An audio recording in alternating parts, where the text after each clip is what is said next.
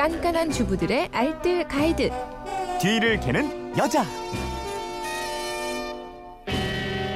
살림의 지식과 지혜를 동시에 드립니다. 뒤를 캐는 여자, 오늘도 곽지연 리포터와 함께합니다. 어서 오세요. 네, 안녕하세요. 네, 휴대폰 뒷번호 육사칠칠님인데 안녕하세요. 이번 여름 휴가 때 장고도 섬에 가서 바지락을 키웠는데 흙냄새 없이 맛있게 먹을 수 있을까요? 뒤를 캐는 여자에서 알려주세요. 이러셨어요. 네. 충남 보령이죠, 장고도? 네. 그죠? 네. 장고도 바지락.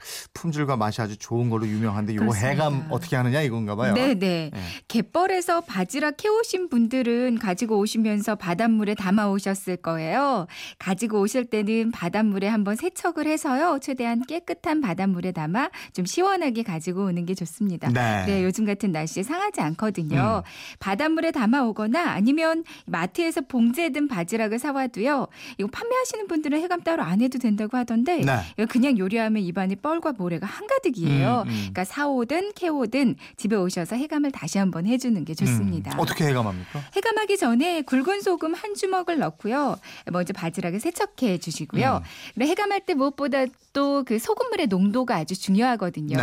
이 바닷물 정도의 온도로 시원한 물 다섯 컵에 굵은 소금을 두 큰술을 넣어서요. 완전히 녹여주세요. 네. 그러면 달걀이 동동 뜰 정도의 염도가 되거든요. 음. 여기에 바지락을 넣고 여기가 마치 바닷속인 것처럼 검정 비닐을 씌우고요. 음. 구멍을 송송 뚫어줍니다.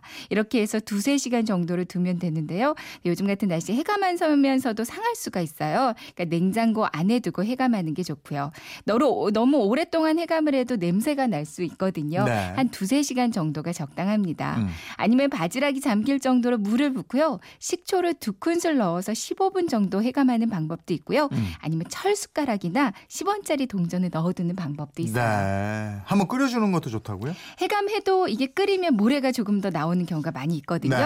한번 끓여주면 해감하는 시간도 단축이 되고 고요. 또 모래 하나 없이 백 퍼센트 아주 완벽하게 해감할 수가 있습니다. 음. 소금물에서 해감은 한 삼십 분 정도로만 해주고요. 예. 그리고 한번 끓여주세요. 냄비에 물을 자작하게 붓고요.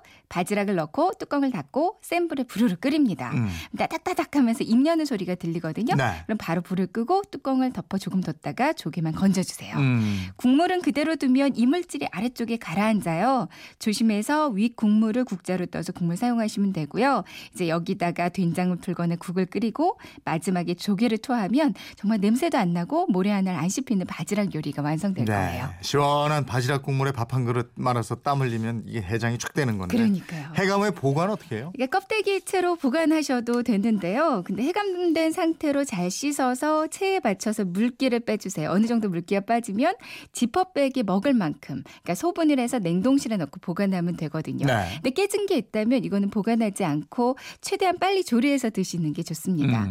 한번 살짝 끓여서 보관하면 탱글탱글한 바지락살을 그대로 유지할 수가 있어요. 네. 삼십 분 정도로만 짧게 소금물에 해감을 하고요. 앞서 말씀, 말씀드린 대로 살짝 끓여서 바지락살만 다 빼고요. 음. 이제 삶은 물이랑 살이랑만 조금씩 담아서 냉동시켜 놓으면 간편하게 드실 수가 있습니다. 음. 예, 드시고 남은 바지락 껍데기요. 요거는 음식물 쓰레기가 아니고 일반 종량제 봉투에 넣으셔야 되는 거는 알고 계시죠? 네, 알겠습니다. 네. 살림에 대한 궁금증은 어디로 문의해요? 네, 그건 이렇습니다. 인터넷 게시판이나 엠비씨 미니 또 휴대폰 문자 샵 팔공공일 번으로 보내주시면 되는데요. 문자 보내실 때는 짧은 건 오십 원, 긴 건 백 원의 이용료가 있습니다. 네, 지금까지 뒤를 캐는 여자 곽지연 리포터였습니다. 고맙습니다. 네, 고맙습니다.